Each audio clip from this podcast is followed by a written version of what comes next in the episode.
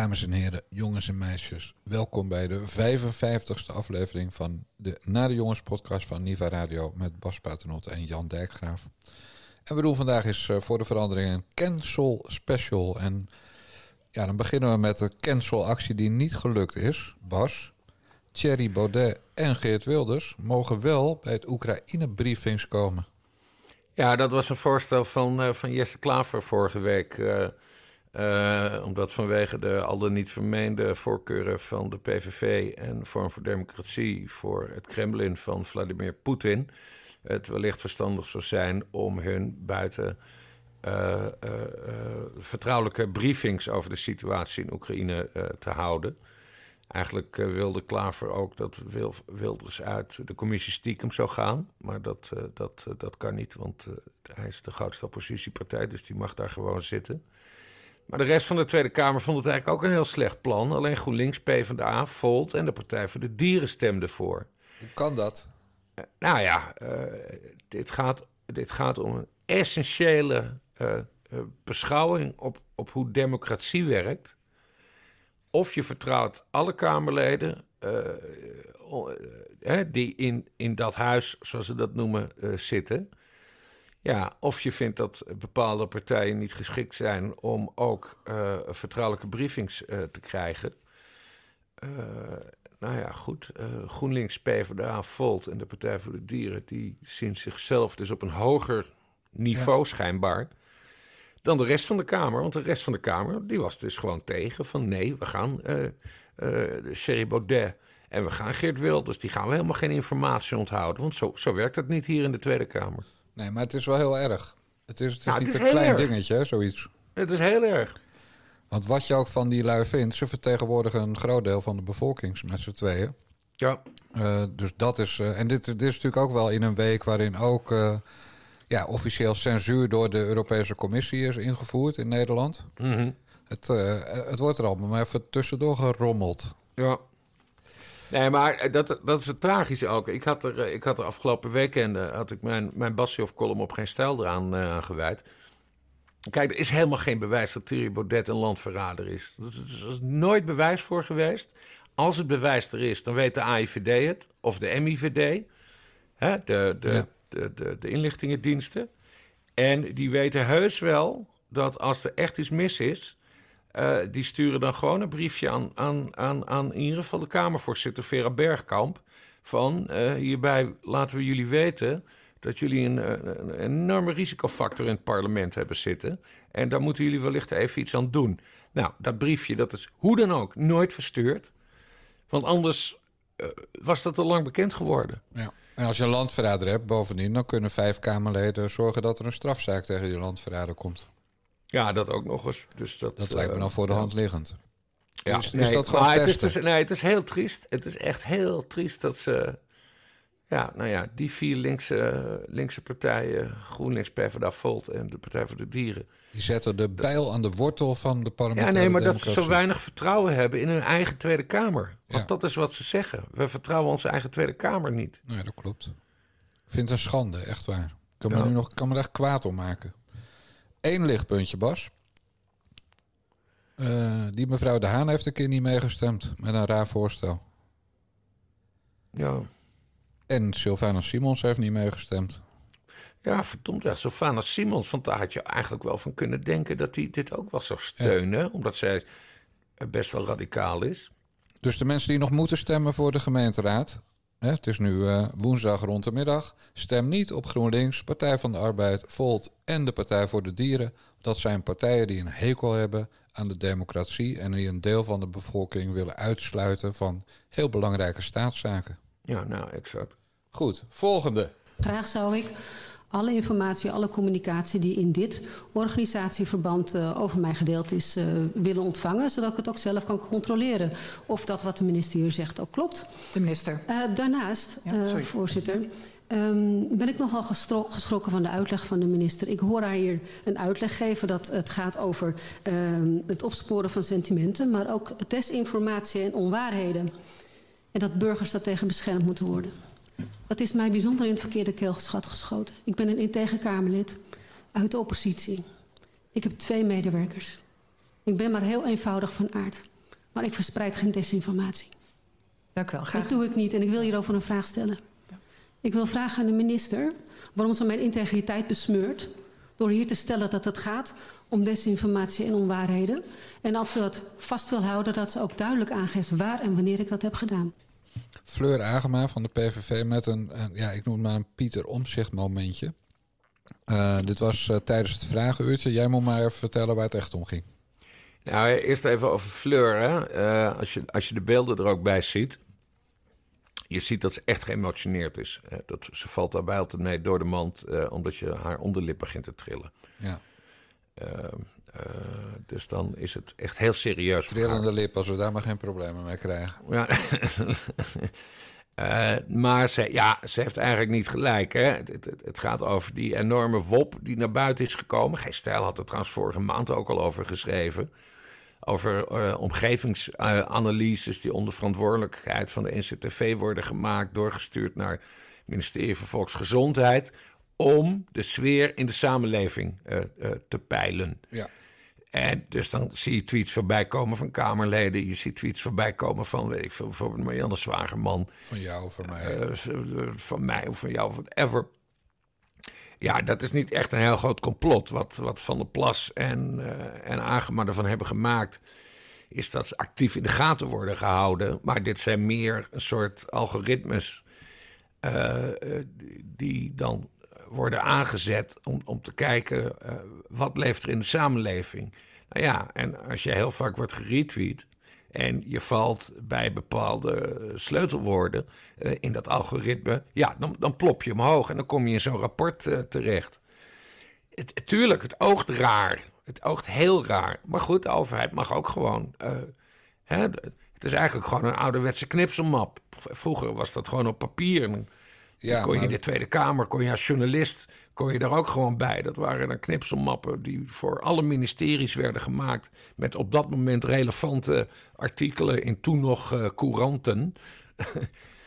en nee, ik vind, het, uh, ik, vind het allemaal niet, ik vind het allemaal niet zo vreemd. En ja, ze, ja, ze blaast het een beetje op, is mijn indruk. Ja, dat, dat is deels waar. als jij vroeger in de, in de knipselmap stond, dan kreeg je niet daarna 400.000 briefjes in je brievenbus gestuurd van mensen die een naam hadden. Die was bijvoorbeeld Dirk 98764. Ja. Of een andere weinig voorkomende Nederlandse naam uh, zonder fotootje erbij. Zoals nu Ja. gebeurt, de zogenaamde trollen. Eh, en de verantwoordelijke minister in het vragenuurtje zei... Nou, wij sturen echt geen trollen op jullie af hoor. Dat doen we echt niet. Dat, dat doen we niet als overheid. Kan je het aanpakken, dat tuig? Dat zei Nee, dat klopt. De minister van Justitie, eh, Dylan Jezilgus uh, Sigirius, eh, die moest de vragen eh, beantwoorden. Nou, dat en doen ze was, dus wel, ze was, nee, maar ze was heel duidelijk van... Hè, Caroline van der Plas zei van... eh, eh, er worden, ik heb ook gemerkt dat er overheidstrollen op mij worden afgestuurd. En eh Dylan Jegerius was heel duidelijk... eh, nee, we sturen geen over, overheidstrollen op, op wie dan ook af. Want die, ze bestaan namelijk niet. Nee, maar kijk, dat is natuurlijk weer een kwestie van de goede woorden kiezen. Er is een bepaald budget om wat zij noemen desinformatie te tackelen. En, Ja. dat, en dat budget, dat, dat is dan. Er, zit niet, er worden niet 100 vacatures geplaatst, net als die 5000 BOA's eh, toen met eh, de lockdown. Van wij zoeken trollen. Nee, je huurt een bedrijf in en dat bedrijf krijgt een budget om desinformatie te bestrijden.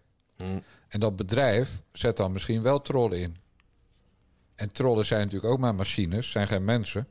Ja, Kijk, el- telkens als ik de afgelopen weken iets twitterde over D66, had ik minstens 10 trollen achter me ja. Er komt binnenkort een heel interessant boekje over uit. Dat heet Social Media, wel de likes, niet de lusten. Waarin het gaat over een groot onderzoek dat de Portugees-Nederlandse zakenman Erik de Vlieger en ik zei de gek hebben gedaan naar deze Mhm. trollen. Dat onderzoek was trouwens vooral gericht op D66 trollen. Eh, en dan zie je gewoon dat je eh, je helemaal scheel zit te muten en te blokken als je iets onwelgevalligs over die kutpartij van Sigrid Kaag twittert. ja. Nou, dat soort trollen. Natuurlijk zijn dat geen Liese en, en Rolf en Daan van D66 van de PR-afdeling die dat doen. Want die zitten op schoot bij Van der Rimmelen-achtige types. Mhm. Bij wijze van spreken heb ik wel eens vernomen, schijnt het geval te zijn geweest. Hè, om even weer juridisch gezeik te voorkomen.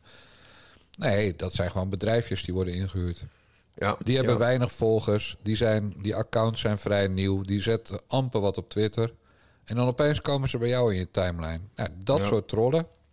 Wedden dat de overheid die heeft gebruikt, indirect. Dus Diran liegt dat ze barst. Ja, nou, ik weet het niet. Wel, uh, Caroline van der Plas haalde wel een klein puntje uh, binnen. ze wil sowieso alle communicatie van alle ministeries hebben die dit soort omgevingsanalyse maken. En hè, dus dat is dan een inventarisatie van. zijn er meer ministeries die met dit soort omgevingsanalyses werken? Ja, Tuurlijk. dat weet ik 100% zeker. Uh, allemaal natuurlijk. Uh, dus dat wil ik wel even zwart op wit zien. Dus dat, dat, dat is wel interessant.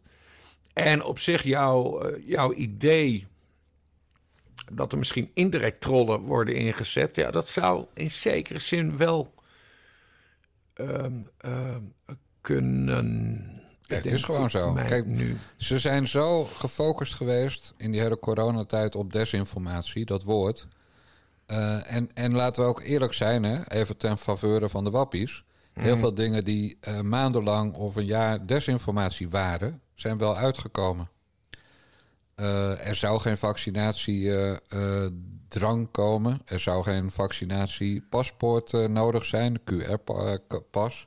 Mhm. Er zou niet dit, er zou niet dat. En heel veel van die dingen zijn wel gebeurd. Ja.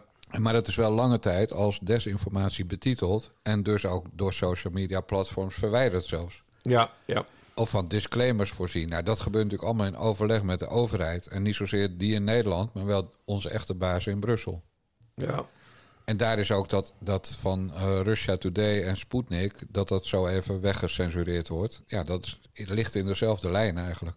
Ja, ja, dat is heel kwalijk. Hans Roes uh, heeft, stond in NRC, hè? die vond het heel goed. Die vond het heel goed. Hans Roes is gewoon helemaal gestoord. Ja, maar echt. Maar hij is nog steeds voorzitter van een of andere Europese Broadcasters uh, Organization, heet het geloof ik. Als ze daar stagiaires hebben en bezemkasten, dan snap ik dat heel goed. Dat Hans Roes daar nog bij zit. Ja, maar die man doet toch niks meer voor tv? Waarom hangt hij de grote meneer uit? Hij, hij snabbelt bij met dat soort dingen. Ja. Dat zijn klusjes waar lekker veel geld in zit hoor. Dat moet je niet vergeten. Dus dat is, het is status, het is geld, het is uh, weg bij moeder de vrouw en uh, even kijken of er nog jonge chickies te scoren zijn. Mm Ja, we kennen Hans Roes allemaal. Ja. De vermeende verhalen die over hem eronder. Ja, en we, we zijn er nooit. Ik ben er trouwens wel een keer bij geweest, maar dat was niet met een stagiair. Dat was een wat oudere dame. Toen, toen zat Hans in zijn Swami-periode. Liep hij in van die, die wit, witte kleding met van die kralenkettingen. Ja, ja, ja. Die, die, dame heb ik ook wel eens ontmoet. Oh, echt? Ja. Meen je dat? Ja, nee, we gaan geen naam noemen. We hebben haar samen wel eens gesproken over de kwestie. Nee, dan bedoel jij een ander. Of mijn, nee, laat maar. Mijn geheugen is gewoon niet zo goed voor zulke dingen. Van, nee, dat weet ik allemaal niet. Maakt ook niet uit. Hans Laroes is nooit beschuldigd, officieel via de, uh, de loketten van de publieke omroep. Dat die dingen met stagiaires flikt in bezemkasten. Dus, dus dan is het niet waar. Ja, precies. Oké, ik, wil, ik, wil, ik wil resumeren, want ik wil niet dat, oh, de, dat de luisteraar denkt dat ik dus geloof in overheidstrollen op Twitter. Nee, ik wel. Dat, jij wel, ik, ik niet. Het goede punt is dus dat Van der Plas al die communicatie van alle ministeries heeft opgevraagd. En daar kunnen nog wel eens mooie dingen uitkomen. Daarmee zeg ik niet, de overheid zet trollen in, maar de overheid is altijd bezig met beïnvloeding. En dat is de volgende stap. Want hè, die WOP, dat zijn tienduizenden documenten, geloof ik. Ja. Uh, maar dit gaat dan echt over de, ze wil dus de, de communicatie. Opdrachten. Van, van ministerie. De, op, precies, de opdrachten. Nou, dat, dat vind ik wel heel interessant. Dus het was niet uh, heel erg bizar wat ze deden. Alleen, ja, het had een groot wappiegehalte, vond ik. Ja, dat klopt. hey, uh, er is bij ons in Eestergaan, ik weet niet of dat bij jou in Utrecht ook zo... Jij kijkt nooit tv, hè?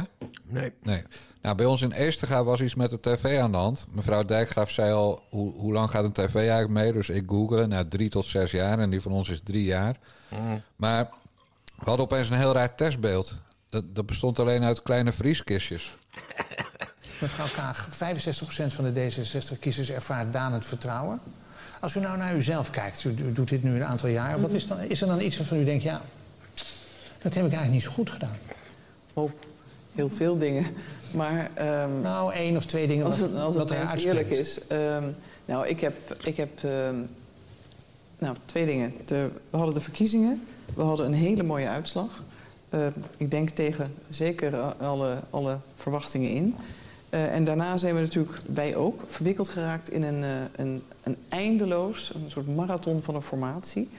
En ik heb, als ik terugdenk, heb ik ook gedacht, uh, wij waren de tweede partij, zijn nog steeds de tweede partij. Ik had eerder het besluit moeten nemen om de, onze blokkade weg te nemen... om die, een snellere formatie en afronding daarvan mogelijk te maken. Dat neemt niet weg dat anderen allemaal ook hun blokkade... Ja, ik, ik, draai die, ik draai het gewoon weg, want dit duurt nog en dit duurt nog. En ze komt ook nooit aan een tweede punt. Dus ze heeft één fout gemaakt. En dat is uh, ja, die, uh, dat ze te lang heeft getreuzeld met het weghalen van de blokkade. Maar wat het punt is... Nou ja, de grootste fout die ze heeft gemaakt is niet gewoon voor die uh, motie van wantrouwen tegen ja, Mark Rutte te stemmen. Exact. Want dan, uh, dan had zij uh, de lead kunnen nemen in de formatie. En dan was ze misschien nu inderdaad haar grote wens. Was ze nu premier geweest. Ja, maar dan had ik moeten emigreren. Ja, dat had ik beloofd. Ik ook. Nee, maar het punt is... Ik kom nu ter zake. Het punt is, bij de vorige verkiezingen... die waren in maart 2021 voor de Tweede Kamer... Hmm. heeft de Nederlandse publieke omroep, de staatsomroep, zich volstrekt belachelijk gemaakt door er één, één, één lange Sigrid Kaag-promotie van te maken. Ja, sowieso de NPO. Wie zijn die mensen, vraag ik me altijd af. Ja. maar goed, dan denk je, daar hebben ze dan een jaar later wel van geleerd... dat, dat iedereen dat schaamteloos vond en gênant en, en, en zonde van de belastingcenten en noem maar, maar op. Dus je verwacht dat ze dan. Nou, die had natuurlijk nog die documentaire toen van de VPRO, hè, met, met de nasleep. Je, ik verwacht dan toch van, zo'n, van die lui bij die publieke omroep dat ze de volgende keer iets slimmer daarin worden. Ja. Maar dat is helemaal niet zo. Ze hebben nee. echt. Ze zijn gewoon ons aan het tergen en aan het pesten met hoeveel kaag kunnen we de mensen in het land door de strot duwen. En dat gaat van de vroege ochtend, Goedemorgen Nederland van WNL, tot de late avond uh, op één. En dit fragment wat je net hoorde komt uit een uitzending van Jeroen Pauw. En die ging over het afgenomen vertrouwen van de bevolking in de politiek. En daar zat zij, Kaag, het toonbeeld, het, de vrouw die ervoor heeft gezorgd dat het vertrouwen in de politiek vreselijk is gedaald. Ja. Dus hij heeft echt scheid aan ons. En Hugo de Jonge. Ja. Dat, dat, dat, dan denk ik, en Jeroen Pauw als interviewer. Nou, ja,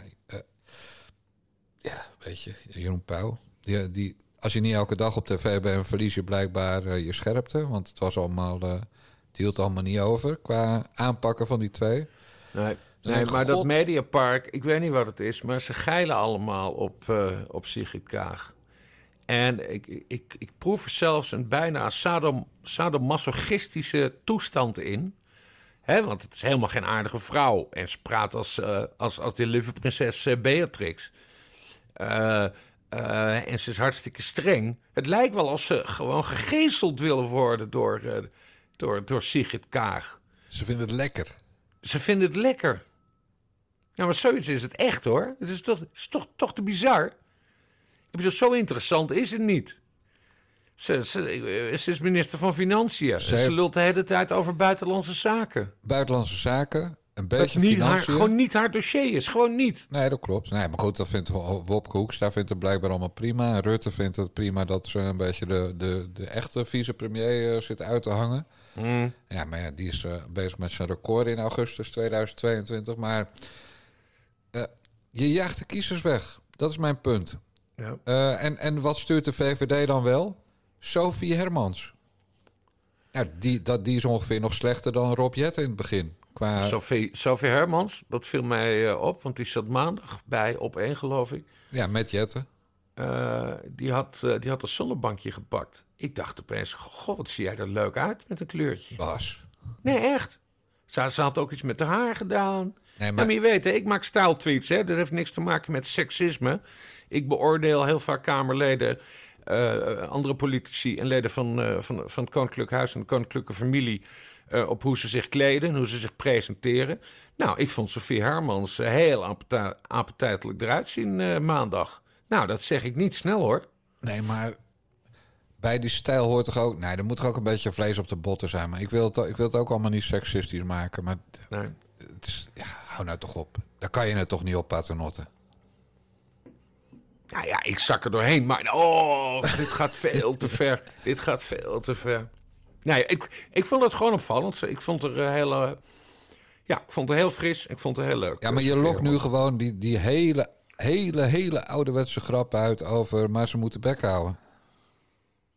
Ja, nee, dat, dat weet ik Want als ze gaat praten, dan, dan, dan, ja, dan ben je er toch wel klaar mee, of ook niet? Ja, ja. Nee, nee, eh, nee, het ging maar puur om, om, om hoe ze zichzelf presenteerden. Inhoudelijk eh, zeg ik er niks over. Wie trouwens wel de bek moet houden, is diezelfde Sigrid, Sigrid Kaag.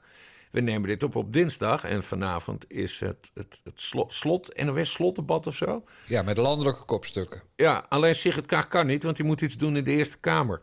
Ja, dat vind ik toch. Dus dat, dus dat vindt D66 natuurlijk ontzettend vervelend. Ja. Dus ik ben benieuwd wie ze sturen. Dat weten we morgen, als u dit, eh, dit luistert.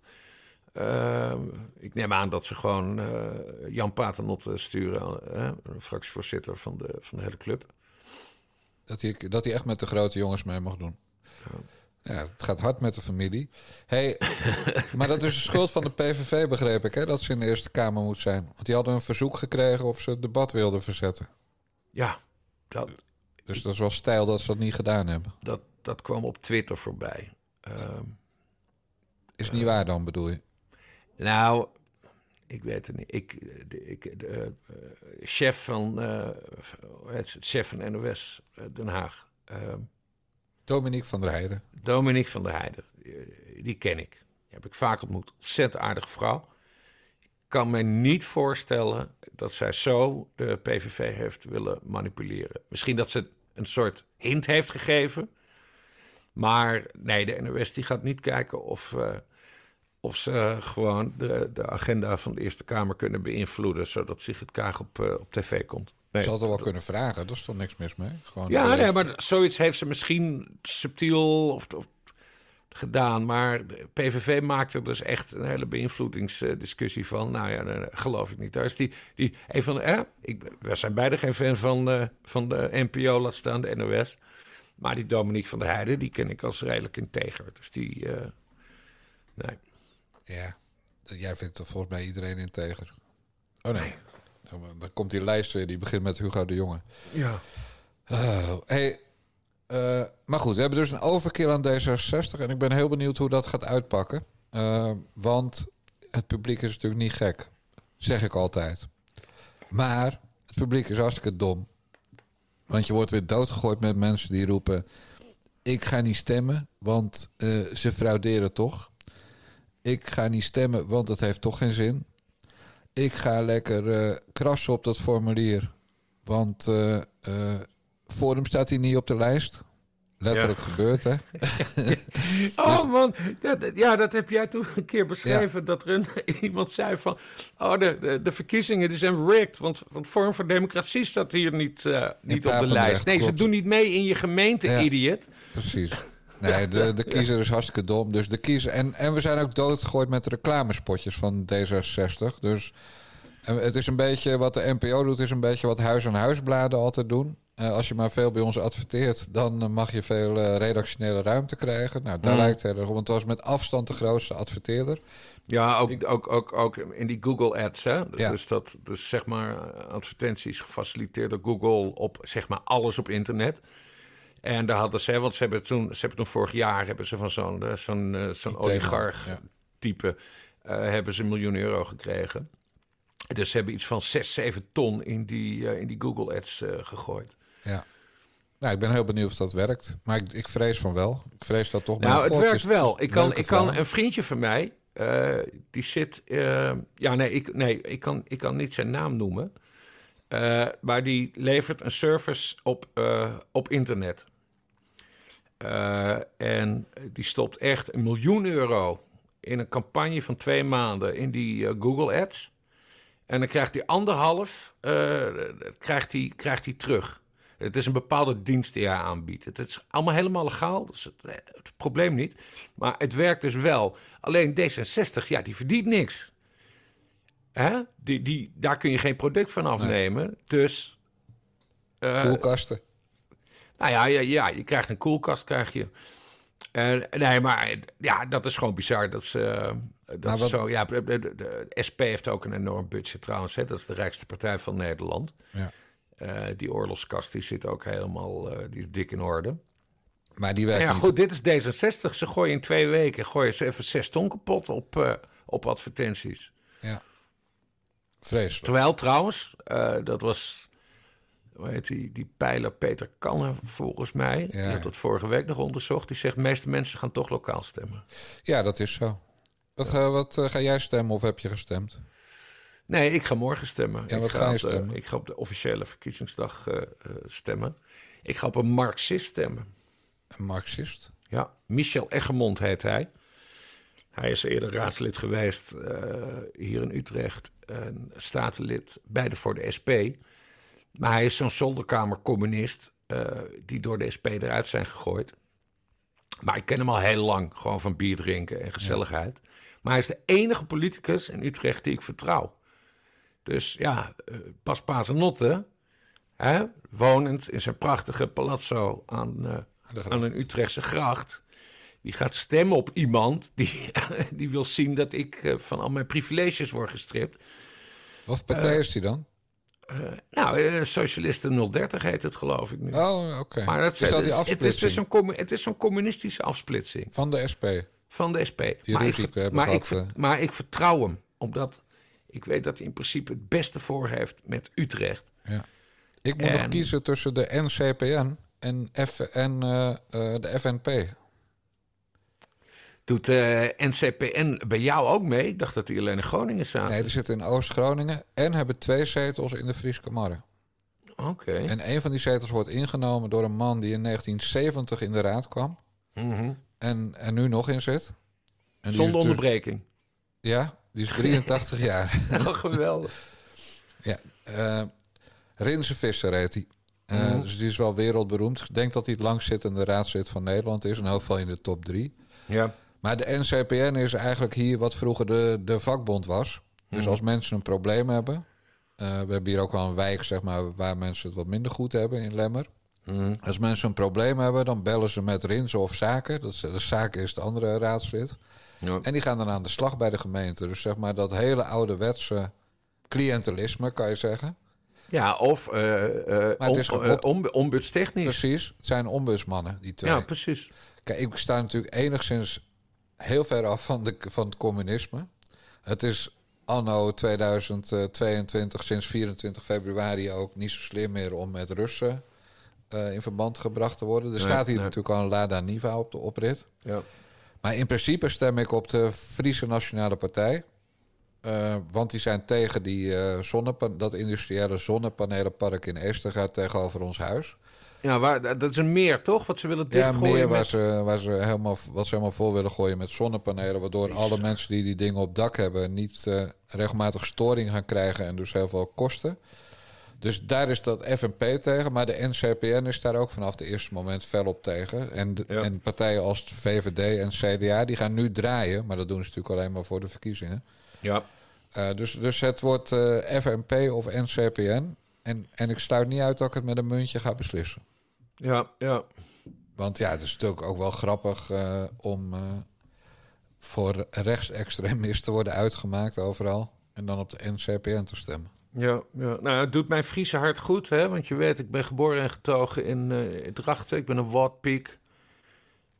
Ik ben altijd voor, voor Friese politici en Friese partijen. Dus ik zou dan zeggen, laten we dan maar de FNP. Ja. zeg jij. Ja, ik, Ja. ik denk niet dat ik naar jou luister. Ik denk dat ik gewoon een muntje laat kiezen. Ja. Als jij kan. het goed vindt. Zou daar, daar kun je een hele podcast mee een jaar verlengen met een muntje. Hebben we het laatst aangetoond. Ja, Dus, precies. eh, ja. zo werkt dat. Dus ik, ik eh, laten we zeggen, kop is, eh, omdat er een kop op zit, is NCPN. En munt. Even kijken hoor. FNP. Ja, maar, ja, maar ik zocht een muntje, maar ik heb geen muntje bij de hand. Dus eh, ik doe dat buiten, buiten de opname om. En Ja. dan, eh, dan hoor je het volgende week wel wat geworden is. Hey, Weet je wat? eh, ik, nee, maar ik heb hier wel muntjes liggen. Eén seconde. Ik Nou, ga wel goed. even voor je gooien. dus kop is, is NCPN ja, en munt moment. Ik moet wel die munt pakken, dus ik moet mijn koptelefoon Ja, is goed. afzetten.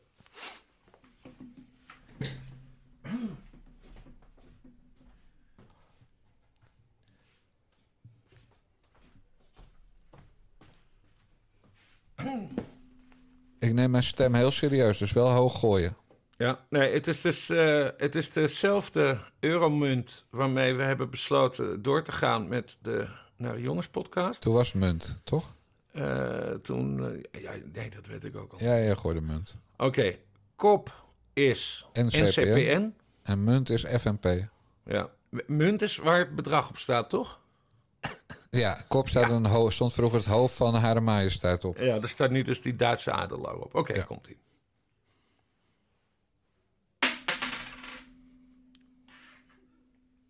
Spannend. Skop. Nou, dan stem ik FNP. Nee, dan stem ik NCPN. Nee, NCPN. Ja, nou wat ja, leuk, geregeld. Wat leuk. We gaan dus beide op Marxisten stemmen. ik ga met mijn Lada ga ik, uh, ga ik naar het stembureau morgen. Ja. nou, leuk man. En dan, en dan krijg, krijg, je, krijg je Dylan achter je aan.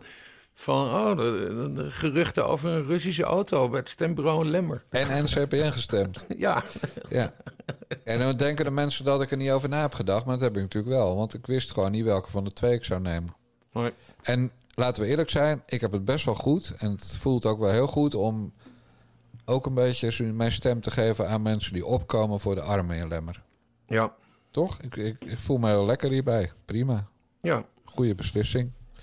Nou, waar ik me niet lekker bij voel, luister maar. Ja, we staan echt voor een enorme opgave. We halen uh, nu ongeveer 40% van het gas uh, dat we in Europa gebruiken uit Rusland. Voor Nederland is dat ongeveer uh, 20%. Um, en we willen eigenlijk allemaal stoppen met het spekken van de oorlogskas van Poetin. Dus je wil zo snel mogelijk eigenlijk naar nul. Dat geldt niet alleen voor gas, maar ook voor olie en voor kolen. Hm. Er spelen twee andere dingen mee. Deze stem kan ook nog korter horen dan die van Kaag. Ja. Oké, het echte nieuws, dat zat niet in dit fragment... maar het zat ook niet in zijn hele optreden bij Op1... waar die ook weer zat in het kader van de verkiezingen natuurlijk... samen met die Sophie Hermans. Het echte nieuws stond in de krant, uh, dinsdagochtend. Ja, hij, uh, hij deinst er niet voor terug om hele delen van het land van het gas af te gaan halen... als de nood heel hoog wordt. Ja. Ik schrok daarvan, Bas. Ja. Ja, ik weet niet wie die daarvoor mee, uh, mee wil brengen. Want nee, nee, maar dat, dat kan gewoon niet. Waarom uh, niet? Nee, maar kijk, hè, dat hele van het gas af ding. Weet je wanneer ik in het van het gas af moet? Mijn vrouw en ik, hier op de gracht? Geen idee. Dat gaat pas gebeuren in 2050. Omdat wij in, uh, in panden wonen die, weet ik veel, 500, 600 jaar oud zijn. Ja. nou, is dat wel zo? Ja, wel. Ja, zes, ja, nee, 15e, 16e eeuw. Zulke oude troep woon ik. Nou, die kun je dus niet van het gas afhalen, want dan stort het, stort het Ja. in. En dat mag niet, want we wonen in een eh, beschermd monument. Dus nee, ik moet dat allemaal nog maar zien. Maar verder is het vooral dubbel wat, eh, wat Jette zegt. Want tegelijkertijd maakte hij maandag bekend, samen met eh, zijn eh, partijgenoot eh, trouwens, hoe heet die, Veilbrief, dat we Hans Veilbrief, staatssecretaris van Mijnbouw en, en, en, en. Jet is dan minister voor Klimaat en Energie, want hij is niet een volwaardige minister, want dan heb, ben je van. Maar dat ze gewoon door gaan pompen in, door gaan pompen in Groningen. Ja, maar dit zou om een tijdelijke maatregel gaan. Hè? Nog niet om, eh, om eh, zeg maar die verplichte warmtepompen en zo. Maar dit gaat dan om tijdelijk. Dus als het als Ja, in nee, winter- duidelijk. Maar als je de, ik heb je hele Kamerbrief gelezen, dus 15 kantjes. En dan staat er toch echt van: het kabinet kan niet beloven dat het Groningenveld in 2023 of twee- 2024 definitief sluit. Terwijl volgens mij de bedoeling was dat het dit jaar zo, eh, zo sluit. Ongeveer wel, ja. Ja, dus, dus ze lullen ook gewoon extreem slap. Jij maakt je geen zorgen. Nee. Nou, zoals ik het las... Maar goed, ik, heb, ik ben een koppenlezer, dat weet je. Ik heb, ik heb een korte aandachtspannen altijd. Mm. Zoals ik het las, eh, er is komende winter een tekort aan gas. En dan kan hij gewoon zeggen, nou weet je, we gaan eh, het gebied waar veel FVD'ers zitten... of het gebied waar veel BBB'ers zitten... dat gaan we gewoon van, helemaal van het gas eh, afhalen. En die moeten dan maar buiten ja, een vuurtje gaan stoken. En Ja, nou, en dan, en, dan, eh, en dan roepen wij in de, in de Nare Jongens podcast op om een eh, rechtszaak eh, tegen de staat te beginnen. Zij heeft Urgenda, hè, Oh ja, hebben het ook gedaan. omgekeerde agenda. Dan gaan, zijn wij de omgekeerde Urgenda. Ja. Nou ja, mevrouw Dijkgraaf zei al, koop een paar kuub hout extra. Dus die nam het ook allemaal heel serieus. Ja, want jij, jij hebt een houtkachel, toch? Twee. Twee houtkachels. Nee, wij, wij, zijn, wij wonen natuurlijk in het buitengebied en daar staat de wind nogal op. Dus onze gasrekening wil je echt niet weten hoe hoog die is. Mhm. En uh, dus we hebben nu voor het eerst echt uh, de hele winter, uh, wat je winter noemt, doorgestookt. Dus Mhm. er is wel een kuub of vijf hout doorheen gegaan. En dat kost ook even geld hoor, daar gaat niet om. Maar ja, het is gezelliger en we hebben aardig kunnen inperken op de stroomrekening of op de gasrekening. Qua Ja. kubus, niet qua geld. Nee weet je, het is allemaal zo... Het, dat maakt me nog het meest kwaad om. Hè. Ook dit is weer zo doorzichtig. Eerst het verhaal van eh, Nederland moet van het gas. Vervolgens gaan de gasprijzen, ver voor die oorlog met van, van de Russen in Oekraïne, gaan de gasprijzen eh, de, de sky high de lucht in. Ja, dan wordt eh, het alternatief er wordt goedkoper. Als je gas maar duur genoeg maakt. En dan komt vervolgens die, die oorlog. En dan zijn we vergeten dat de gasprijs al waanzinnig aan het stijgen was. Vooral Ja. door eh, toeslagen die de overheid erop legt. En dat En ze- hoorde je in het fragment. Want wat zij Jette, daarmee spekken we de oorlogskas Ja, eh, Van, van, eh, van, Poetin. Moskou. Precies. Ja, maar gas, dit proces is al veel langer bezig dat Exact. het gas omhoog Ja. ging. En dat is weer een gelegenheidsargument wat nu wordt aangegrepen. Van ja, nee, maar nu de oorlog, nu moeten we helemaal. Dus in plaats van dat ze nou zeggen, jongens, oorlog, geldproblemen in Nederland en inmiddels bij 800.000 mensen, energierekening, inflatie, dat is allemaal niet meer te betalen. In plaats van dat ze zeggen, Timmermans, even terug je hok in een tijdje. Ja. Nee, ze geven extra gas. Ja. Onbegrijpelijk. Ja. En Nog, nog even over die hoge gasrekeningen. Want je ziet ook mensen die dan van, weet ik veel, 100 euro per maand naar 1000 euro per maand gaan. Dat maken, dat, mijn vrouw en ik maken dat dus niet mee. Maar dat komt volgens mij. Dat zijn allemaal vage aanbiedingen geweest. Dat je dan langer moest tekenen en dan kon het... Nee, dat zijn, je, hebt, je hebt twee manieren. Je hebt eh, waardoor het gebeurt. Eén is mensen die hadden inderdaad ook een heel goedkoop contract bij bedrijven die failliet zijn gegaan. En dan kregen ze een alternatief voorstel aangeleverd van een nieuw bedrijf. En die mensen gingen gigantisch de lucht in. Dat was in december al. Ja. En daarnaast heb je mensen bij wie gewoon het contract afloopt. Nou, dat hadden wij. En op het moment dat het contract afloopt, dan kan je, kon je, nu kan dat niet eens, maar dan kon je een nieuw contract afsluiten met bijvoorbeeld voor drie jaar. En die prijs lag natuurlijk in december veel hoger dan eh, eh, in oktober vorig jaar. Oké. Dus wij zitten nu in de situatie dat de aanbieding die wij kregen voor onze verlenging dermate hoog was. Dat ze adviseerden, nou doe maar even flexibel tarief. Dan wordt het dus per maand bepaald. Be- En dan be- betaal je op dit moment dus helemaal scheel.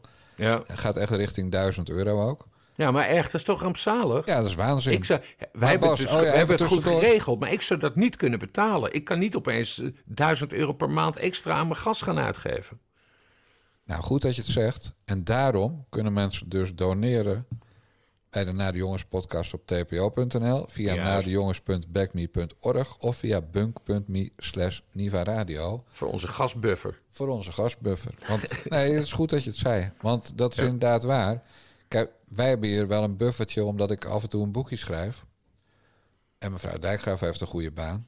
Eh, maar er zijn natuurlijk heel veel mensen. Nou, ik, ik zag er gisteren nog een van 170 naar 790 euro per maand. En dat Ja, zijn dat natuurlijk netto, absurd? netto Dan, maak je, euro's. dan ga je families mee kapot maken. Ja, dat, dat is ook wat gebeurd. En, en nu Ja. gaat eh, het kwartje van Kok terugkomen. Eh, en, en volgend jaar wordt in de begroting misschien iets voor al die mensen gedaan. Maar nee, er gaan deurwaarders zeggen niet... eh, volgend jaar komen we wel terug. Nee. Dus dit, dit wordt een hele grote ramp voor heel veel gezinnen. Ja. ja, en trouwens dat kwartje van Kok, hè, dus dat is die, die ingreep die ze hebben gedaan in de Benzine. benzine, en de diesel vanaf 1 april. Ja. Eh, ik, ik, ik, ik, begrijp, ik, ik heb geen rijbewijs, ik rijd nooit auto. Dus dat, eh, ik weet helemaal niet hoe het werkt, maar ik begrijp dat die verlaging eh, gewoon niet opweegt tegen de stijging. Dus Nee, dat klopt. Lang niet. slaat ook nergens op. Nee, het is een heel klein, heel klein deel. Nee, bijvoorbeeld de mensen die voor, voor, voor een, auto moeten rijden voor hun werk. Hè? Laten we even zeggen, de mensen in de wijkverpleging die in, in een eigen auto rondrijden, die krijgen 19 cent per kilometer. Maar toen ik ooit nog eh, in loondienst was, was dat ook al 19 cent per kilometer. Dus dat tarief is nooit, dat is belastingvrij althans. Dat is nooit verhoogd, dat tarief. Nou, dat zou nu ongeveer naar de 30 cent moeten. Eh, om, het, eh, om kostendekkend voor je werk te kunnen autorijden. Ja, dat, dat is waanzin. En, en dat misbruik maken van die oorlog, hè, dat, Het, is- het gaat twee weken over die arme mensen in de Oekraïne. En dan na, na anderhalve week dan zeggen de Timmermansjes en de Kaagjes en de Jetters... die zeggen, en, en Diederik Samson en de tv, de media die allemaal meewerken, Buitenhof... eh, die zeggen, hey, dit is een kans. Dit is inderdaad eh, geen... Never waste a good crisis in optima forma. Er gaan eh, mensen dood in Oekraïne. Maar hier zijn ze alweer bezig met het doordrukken van al die groene shit van Frans Timmermans. Ja, er stond, eh, er stond in die Kamerbrief eh, heel erg verstopt, toch wel een heel aardig zinnetje. Rond de zomer ontvangt de Tweede Kamer een brief met daarin meer informatie over het nemen van stappen voor de bouw van twee nieuwe kerncentrales, zoals afgesproken in het regeerakkoord. Nou, ik heb natuurlijk het regeerakkoord er even bijgepakt. Eh, er staat niet letterlijk dat we twee nieuwe kerncentrales gaan bouwen, maar er is geld uitgetrokken om te onderzoeken of we Ja. twee nieuwe kerncentrales gaan, eh, gaan bouwen. Eh, maar ja, ze hebben, het, ze hebben het nu toch iets helderder geformuleerd. Het nemen van stappen voor de bouw van twee nieuwe kerncentrales. Dus laten we Robbie Jette en Hans Veilbrief eh, daaraan houden. Ja. Het nemen van stappen, ja, Ja, het wordt dus een onderzoek. precies. Paar miljoen onderzoek, een paar jaar de tijd voor. Tussentijdse rapportage één keer per jaar. En Ja. dan zit alweer eh, Rutte Vijver. ja, precies. Nou, Jette dus pleiten. Hier komt de volgende die wat mij betreft op kan zouten. We worden gebuurd hier. Luister, ik sta hier een campagne te voeren. Hou eens op.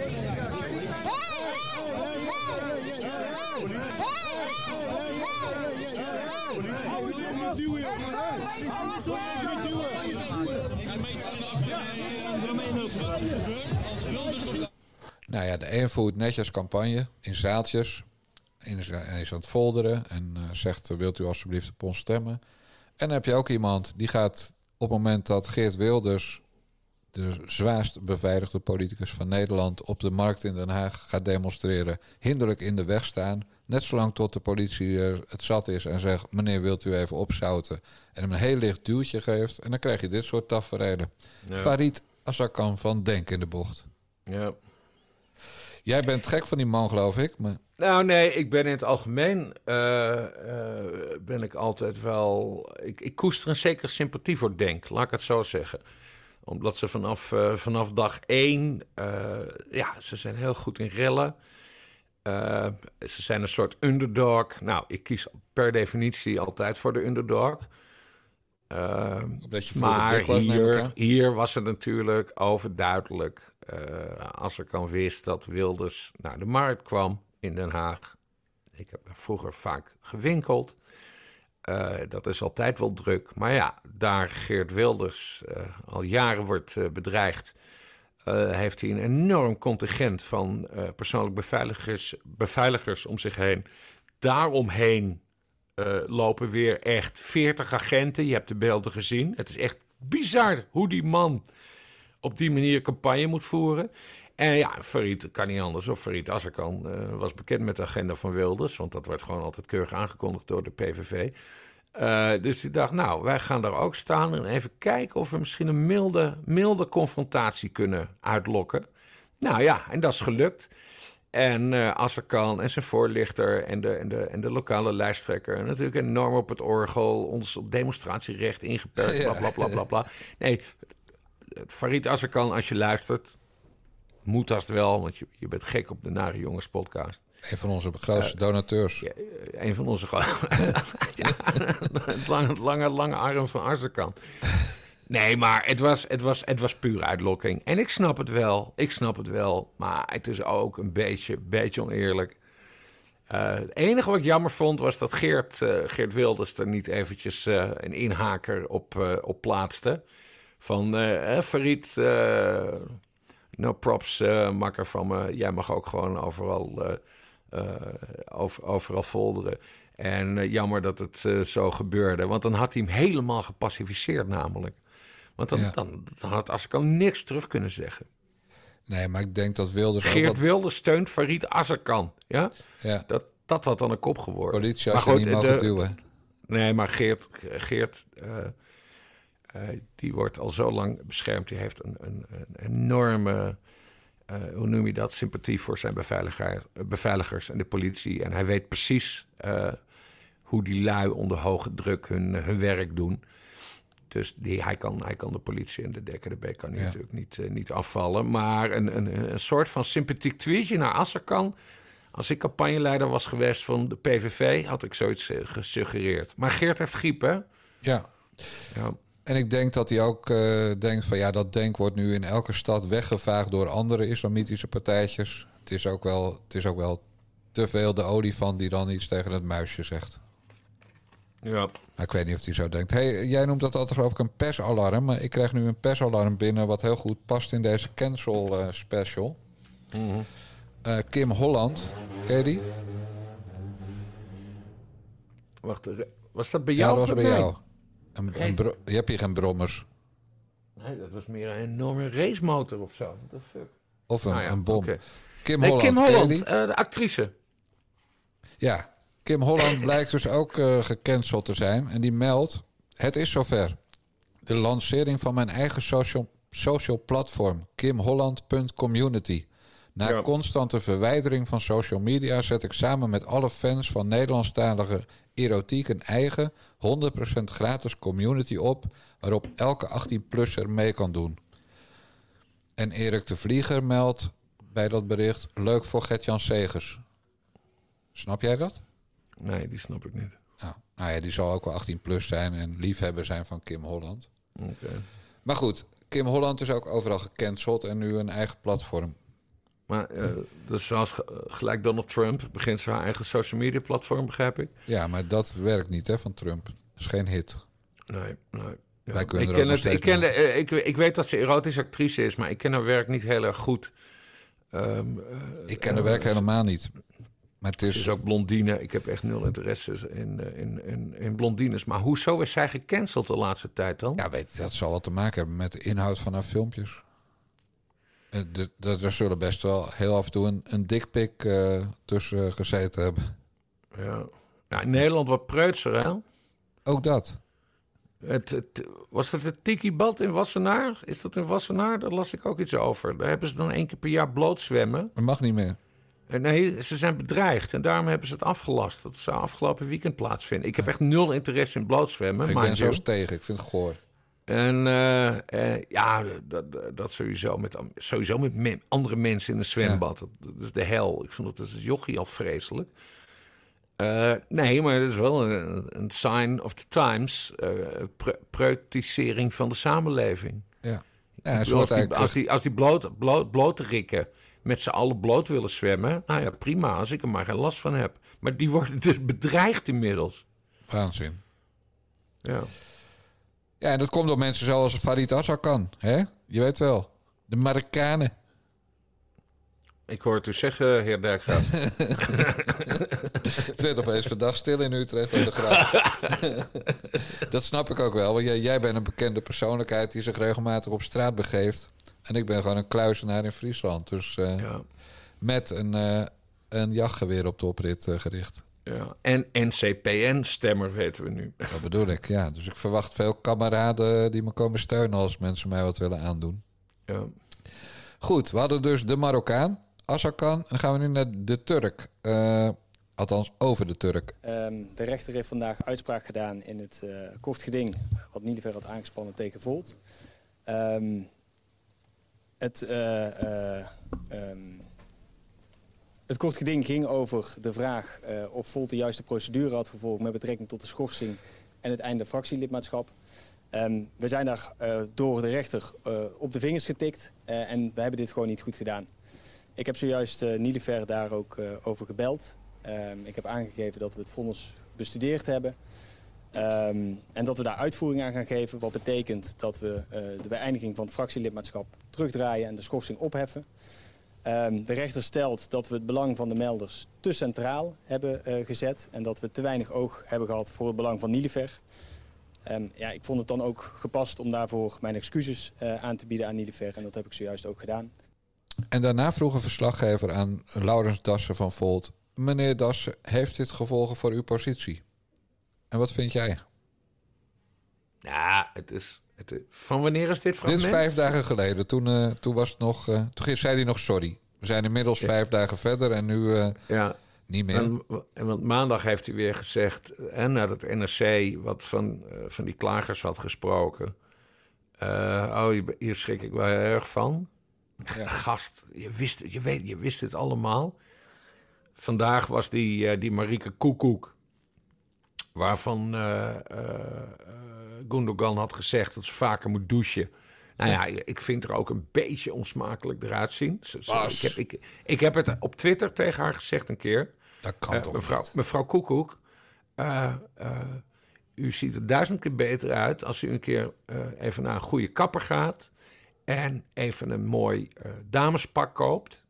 Want ze heeft, ze heeft altijd een wat viezig jasje aan en dan zo'n overhemdje tot de hals dichtgeknoopt. En, en dat kapsel, ja, dat, dat deugt ook niet. Terwijl ze ik zie daar wel een diamantje in. Het zou best, best wel. Nee, maar dat meen ik. Hè?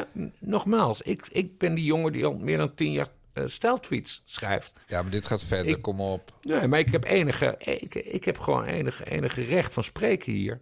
Eh, ze kan er echt veel beter uitzien. Los van dat. Ja, Eh, ondertussen eh, zei Koekoek dinsdag in de Tweede Kamer. eh, eh, we gaan voorlopig toch maar niet door met die, hoe heet dat? Mediation. Mediation, relatietherapie. want nu willen ze eerst dat die aangiftes van die Gundogan, want ze heeft dus, er zijn 13 klagers. En ze heeft dus eh, aangifte gedaan tegen al die 13 klagers. En, en nu zegt Koekoek dus van nee, we- gaan niet mediaten voordat die aangiftes weg zijn. En ondertussen, het is echt een feestje bij dat Volt. Het is echt een trainwreck in slow motion.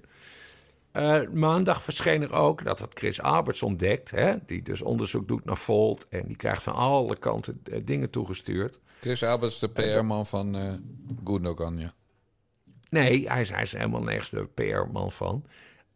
Maar hij publiceerde weer een mail van Volters. Die zeiden, eh, eh, of het verzoek deden, om af te zien van het hoger beroep eh, tegen, tegen Gundogan. Terwijl vorige week was er een andere groep Volters. eh, die een heel congres wilde bijeenroepen.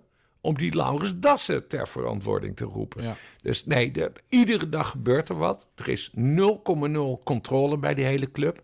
Het zijn, het zijn nou, ik zou willen zeggen, ik, het zijn klassieke LPF-praktijken. hè. Je- weet je nog, na de dood van Pim ging het helemaal mis bij de LPF. eh, ruzie, eh, rollend over straat, iedereen. Maar het is gewoon nog veel erger. Er is gewoon, iedere dag gebeurt er wel weer wat. Kijk, maar ik heb even op een rijtje gezet wat die, waar die Gundogan in dat NRC-verhaal allemaal van eh, beschuldigd werd. Hè? Eh, ze wilden medewerkers officiële waarschuwingen aansmeren. Ze noemden homo's meid. Ook als ze zeiden dat ze geen meid genoemd wilden worden. Nee. Ze zeek collega's af vanwege hun kleding of uiterlijk. Ze heeft een ventje van 17 betast. Ze heeft mensen op hun kont geslagen. Ze gilt ordinair. Ze belt een man s'avonds laat op om te zeggen dat ze seks met hem wil. Ze dringt zich op aan een man. Ze praat over de seksleven met haar collega's. En ze vliegt mensen ongevraagd om hun nek. En ze zuipt te veel. En als ze gezopen heeft, heeft ze een kwade dronk. Je kan ook zeggen een geile dronk, want dan wil ze met iedereen het nest in. Als dat nou een man was geweest, in welke partij dan ook.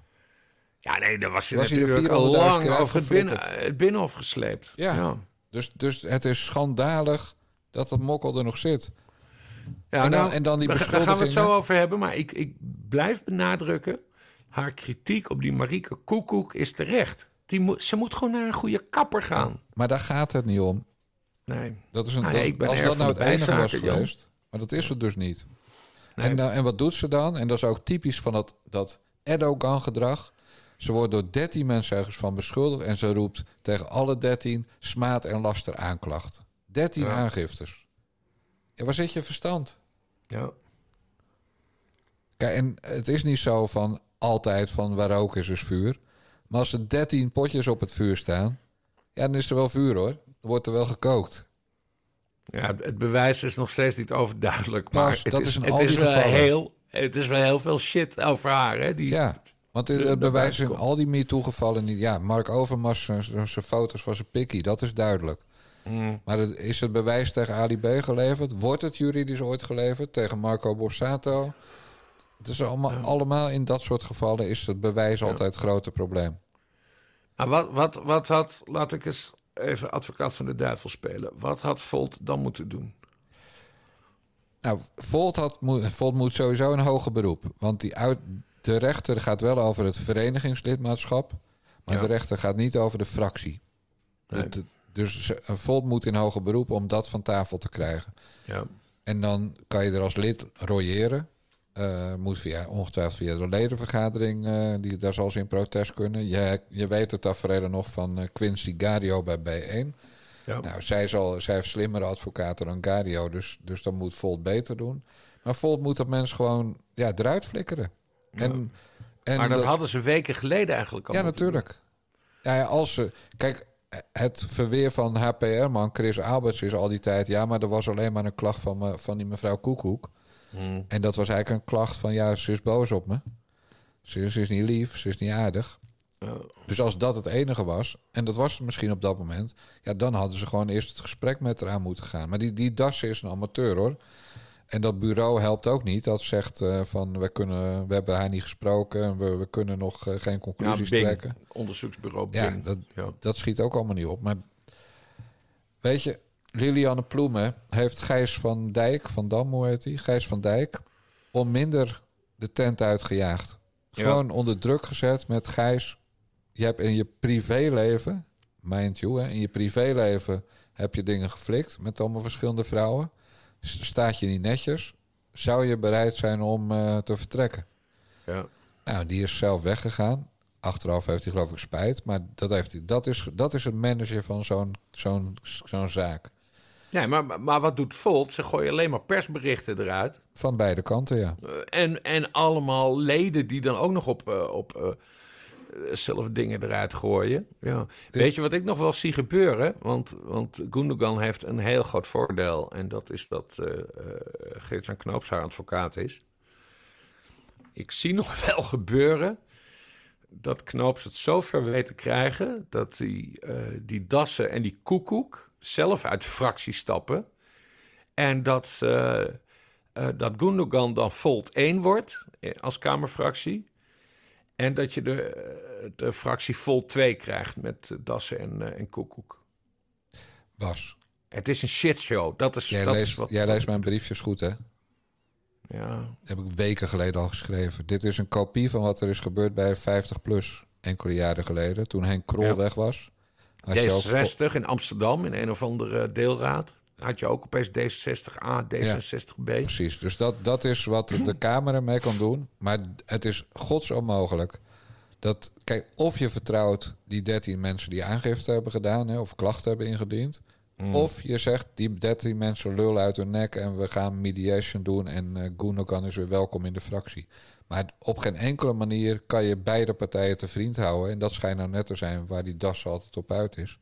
Dus je moet of Gundogan eruit flikkeren... of je moet een onveilige werkomgeving voor al die klagers zijn in de toekomst. Ja. Nou, d- dan is het toch duidelijk. Deze Ja, maar komt het is, nooit meer het is een enorme shitshow. En, en, en, en En dat is mooi. eh, die dassen ook. Ik vond het altijd al, mag je dat zeggen? Ja, dat mag ik zeggen. Een lulletje rozenwater. Ja. En, en hij, ja, hij is wel de partijleider. En hij heeft het gewoon helemaal uit de hand laten lopen. Eén groot nadeel heeft dit. Volstrekt uit de hand laten lopen. Ja. Wij zijn niet blij mee, want het is content, zoals dat heet. Ja. Maar het heeft één heel groot nadeel. Ja, een twintigste fractie komt er hoe dan ook. Nee, twee nadelen dan. En Bassie moet dan eh, bij elk eh, debat eh, nog langer achter zijn schermpje zitten. Drie nadelen dan. Vertel Het grootste nadeel is dat mensen die van D66 overgestapt waren naar Volt in de peilingen... nu Mhm. allemaal terugrennen naar D66. Ja, Dus die spinnen je garen bij. Sigrid Kaag is de winnares van de Gundogan-affaire. ja, klopt. En dat is het grootste. Ja, en jij moet dan nog harder werken. Dat vind ik ook zielig. Dus, gewoon kutzooi is het. En dit komt niet goed. Op geen Nee. enkele manier. Nee, het is, het is nu beyond reparatie. Ja, Het dus, is- dus de uitkomst voorspellen we in de Nare Jongens podcast 55. Jij herhaalt wat ik een week of drie geleden al schreef. Er komt een Volt A en een Volt B. Het kan ook zijn Volt 1 en Volt 2. Exact. En dan is wel de vraag wie de recht heeft op Volt 1 of op de A-titel. Dus eh, Ja. ja. en die, die club is dood in Nederland voorlopig. Ja. Dat, dat, is, uh, dat is mijn Maar het was sowieso een hele vervelende club. Hè? Het zijn allemaal roomblanke bedwetertjes. En ze doen alsof ze een Europese partij zijn. Maar dat heeft Christus ook, uh, Chris Alberts ook heel mooi aangetoond. Christus, zei je dat nou? Nee, nee ik zei niet Christus Alberts. Ik zei Chris Alberts. Ja. Christopher noem ik hem uh, persoonlijk. Uh, Chris heeft dat helemaal aangetoond van... Volt zou dan een Europese beweging zijn. Maar het is in de kern is het een Nederlandse beweging. Daar bevindt zich de, de, de core, hè, de, de, Ja. de kern van de, van, van de hele toestand. En in Duitsland doen ze het een heel klein beetje goed. Uh, maar meer is het niet. Nee. Meer is het niet. Het zijn, het zijn ja, van die lulletjes rozenwater als Laurens Dassen. Allemaal van die, van die marketing mannetje, magere mannetjes. Ja, zijn, Verdomd. het zijn shoot shoots maar achtige mannetjes. Het zijn gewoon shoot-shoots-machtige types. Maar weet je wat ik wel opvallend vond? Kijk, wij hebben natuurlijk vaak over de Baudetiers. De, de sectorleden van Thierry Baudet. Maar dat, dat je hier dus ook de Neely-fans hebt. Ja. Fan, een fanclubje van, eh van eh, Gundogan. Ja, Dan, dan heb je dus als blank, mager mannetje echt een gaatje in je hoofd, hoor. Als je achter deze Turkse heks aan gaat lopen. rennen. Ja, en vergeet niet, hè, we hadden het net over, over overheidstrollen. Uh, maar Volt uh, opereert ook op trollachtige wijze. Ja. Want zij doen wat Forum voor Democratie vroeger deed met uh, Chris Alberts, hebben we hem weer. Uh, ze vallen hem aan op zijn journalistieke integriteit. Nou, nou, nou, journalist. Nee, dat doen ze echt. Dat doen ze. Oh, Chris Alberts die heeft, iets, die heeft iets tegen Volt. Nee, lui van Volt. Chris Alberts is een professionele journalist. Nou, Bas. Hij heeft een serie gemaakt met meer dan 400 delen over de Europese Unie. Daarvoor ging hij bijna wekelijks naar Straatsburg en Brussel. Die werd juichend ontvangen, omdat, omdat hij het Europese project aan het fileren was. Hij heeft, hij heeft Forum Democratie heeft hij doorgezaagd. Ja, en nu is hij volt aan het doorzagen. Wakker worden, dijkgraaf. Pas, luister nou eens. Die gozer die heeft 24-7 achter die, dat volt aangelopen. De afgelopen maanden. Hè? Zeven dagen in de week. Waar volt was, was Chris Alberts. Chris is erbij, heet dat op Twitter, geloof ik. Klopt, hè? Toch? Als hij nou echt een professionele journalist geweest zou zijn... waarom had hij dan niet zelf het nieuws over, over die gigantische teringzooi... die al maanden voor de verkiezingen tussen Dassen en Gundogan was... dat ze elkaar de tent uitvochten? Waarom heeft hij de scoop gemist over die klachten van Koekoek en anderen? Hij heeft het nieuws allemaal gemist. Ben je dan een journalist? Of ben je, Hij een, heeft- ben je iemand die een dagboekje dat- staat bij hij te heeft- houden? Hij heeft aangetoond dat er, een, eh, dat er lui waren die dat congres bij hem wilden roepen. Hè? Dat is een Ja, maar toen- voor. Nee, maar het echte nieuws, het enige echte nieuws over Volt was drie maanden voor de verkiezingen heeft Gundogan heeft een, eh, een, een brief naar Dassen gestuurd waarin eigenlijk stond van Laurens, jij, jij kan beter optieven. Gundogan heeft de lijsttrekkersverkiezing van hem verloren en vanaf dat moment is ze gaan stoken. Dat was het nieuws. Daarna kwam het nieuws over dat, dat eh, en trouwens Koekoek was ook tegen Dassen op dat moment. Maar daarna Was kwam Koek dus... ook, tegen? Oh, man. Ja, ja. Daarna kwam dus het nieuws eh, wat we de laatste weken hebben, hebben gezien. Seksueel en ander grensoverschrijdend gedrag van die Gundogan. En dat heeft Chris Abers, terwijl hij er met zijn neusje bovenop zat, ook allemaal gemist. Dus ik wil best van je aannemen dat Chris Abers een, eh, een aantal bijeenkomsten van eh, Volt heeft bijgewoond. En dat hij ook af en toe wat goeds heeft geschreven. Maar verder heeft hij vooral zitten snurken over de echte ellende die daar aan de hand was. Hm. Ik Zo, hoort, u we nu wederom, eh, ik hoort u wederom zeggen, heer Dijkstra. nee, we gaan nu wat leuks doen. Want er is nog iemand die gecanceld dreigde te worden. Beste familie Meiland, er breekt voor jullie een magere maand aan na de afgelopen vette jaren. Jullie zullen binnenkort dit huis betrekken om hier een maand te wonen en te leven van een inkomen op bijstandsniveau. Het was natuurlijk in het begin wel wennen, want ja, je komt dan in een kaal huis, want er stond helemaal niks. Nou, en toen zei ik gelijk, wat is het klein, wat is het klein? En een badkamertje ook heel klein. Maar ja, dat wint en dan komen de spullen van de kringloop en dan ga je dat allemaal leuk neerzetten. Ja, en dan maak je, maak je je eigen huis van. Ik vond het wel een uitdaging. Ik dacht meteen van, eh, vind ik wel eh, leuk om zoiets eh, nieuws mee te maken. En ik dacht ook van, nou, dat gaan we gewoon heel goed doen qua geld. Oh, wat erg. Ze hebben zelfs een koelkast eruit gehaald of zo. Geen, Ze hebben ook geen koelkast. Geen koelkast. hij ook van de kringloop? Er is hier ook echt helemaal niet schoongemaakt. Je ziet hier nog gewoon een koffiering. Kring. Ik vind het wel een hele leuke buurt met mensen. En je zegt allemaal goedemorgen, goedemiddags. Ja, het, ja. Ja, maar maar ik kijk wel uit weer gewoon naar mijn eigen bed. Heerlijk. Ja, zij liggen op bananendozen. Ja. Oh, moet je kijken hoe dat geplakt is, joh. Jij doet het nog net, hè, Mart? Ja, nou, natuurlijk doe ik het net. eh. Maar ik vond het eh, vooral een avontuur omdat je eigenlijk natuurlijk van eh, het leven in Noordwijk, we hebben het best goed. En dan ga je een maand lang op eh bijstandniveau leven. Ja, en dat was natuurlijk een hele uitdaging. Ik kan altijd nog in de prostitutie gaan. Ja, daar zitten mensen op te wachten. Ja hoor. Leuk hè, Bas? Ja. Ja, de meilandjes moeten dus weer dood. Want eh, zoals je vroeger had, even geen centen makken had met de vrogertjes. En eh, Gerard Geer en Goor hebben het ook gedaan. En ik geloof de familie Roelvink. Is dit trouwens allemaal Talpa? Is dit allemaal Ja, dit is Talpa.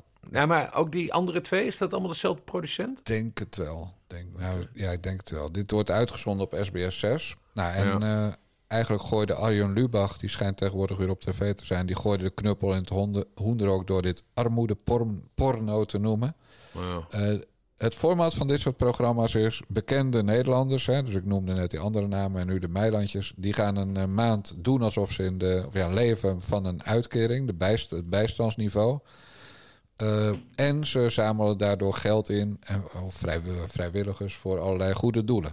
In dit geval iets van babyspullen. Dus een, een stichting die eh, vrouwen die geen geld hebben om babyspullen te kopen, die worden door die stichting geholpen. Nou, daar zamelen zij geld voor in. Nou, en wat is nu, het, eh, wat is nu eh, de klacht? Ja, helemaal even platgeslagen is de klacht van eh, mensen hebben het heel slecht. De meilandjes hebben het heel goed. En als je het heel goed hebt, dan moet je geen amusement maken over mensen die het heel slecht hebben. Ja, en ze zullen er ook nog wel geld voor krijgen. En dat is helemaal schandalig. Dat is even Maar ondertussen zamelen ze dus ook geld in voor een of andere babybegeleidingstoestand. exact.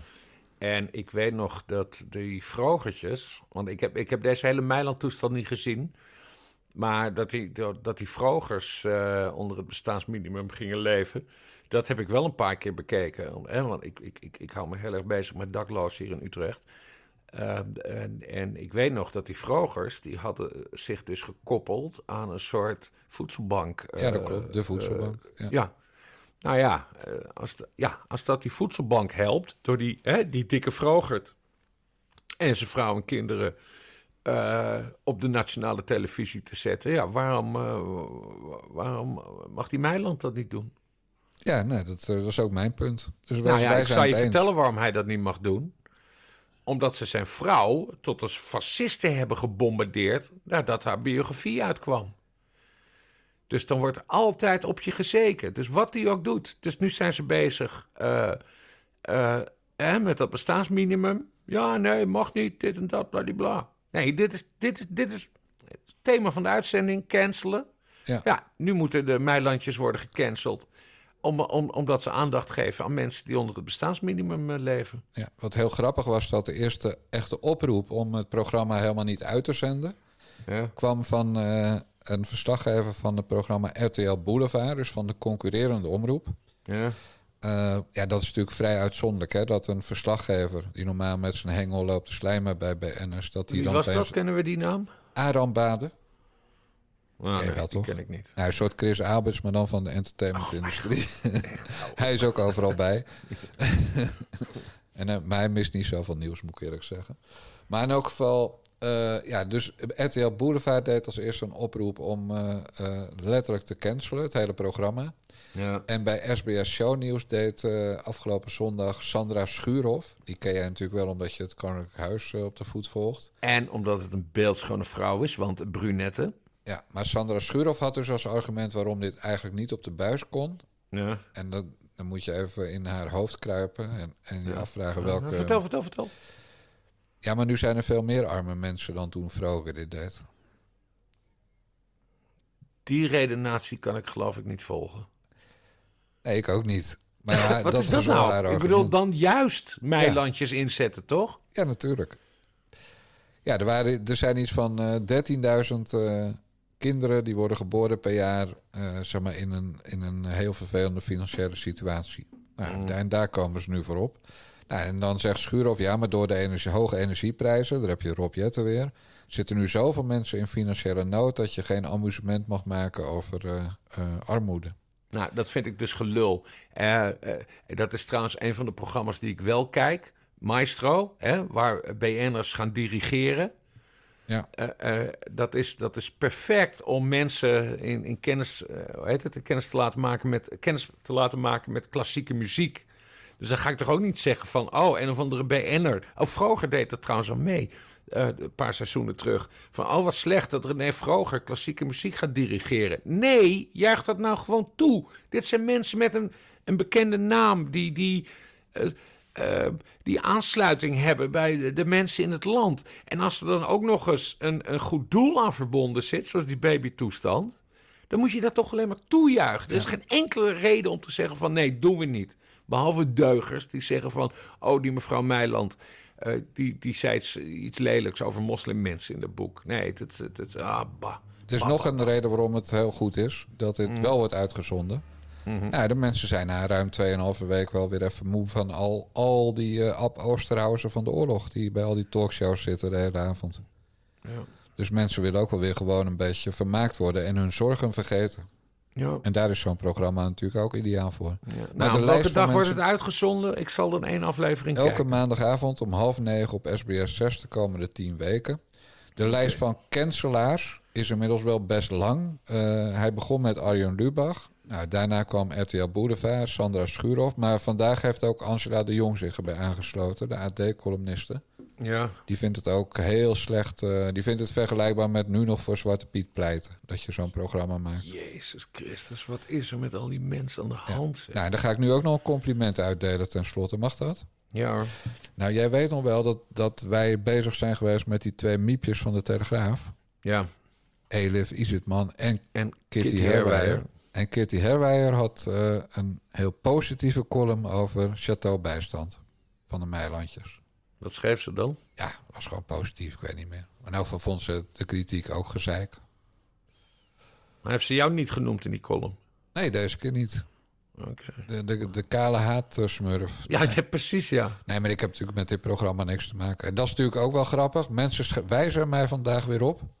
Want ik zei, goh, leuk, genoten. Meer dan 1,1 miljoen kijkers voor de Meilandjes. Top. Oh, maar dat, dat zijn ook hele goede cijfers. Ja, nee, super. Nee, tuurlijk, er is zoveel reuring geweest door, dankzij al die tegenstanders, dat mensen Mhm. toch even willen kijken. Jij gaat volgende week ook kijken. Ja. En ik overhoor je eh, tijdens de podcast. Ja. Maar in elk geval, die, eh, die Kitty vond het dus eh, die vond het, geweldig. Ja, geweldig. Die vond het prima. En die vond het allemaal maar gezeik van die cancelaars. Dus Kitty Herwijer is echt een topper. Zouden ze bij de Telegraaf meer mee moeten doen. Nou, Kitty Herwijer, want we weten dat je dagelijks of wekelijks luistert. Dit is een mooie, mooie, mooie pluim op je, op je hoed. Ja, want zo zijn wij ook, Bas. Veer in de reet voor Kitty Herwijer. Dat bedoel ik. En dat is een mooie afsluiting van de 55e aflevering van de Nare Jongens podcast van Niva Radio. Onze website is nivaradio.nl. Doneren. Doe dat vooral. Kan bij de Nare Jongens podcast op tpo.nl, via narejongens.backme.org of via bunk.me slash nivaradio. De mazzel. Doei doei.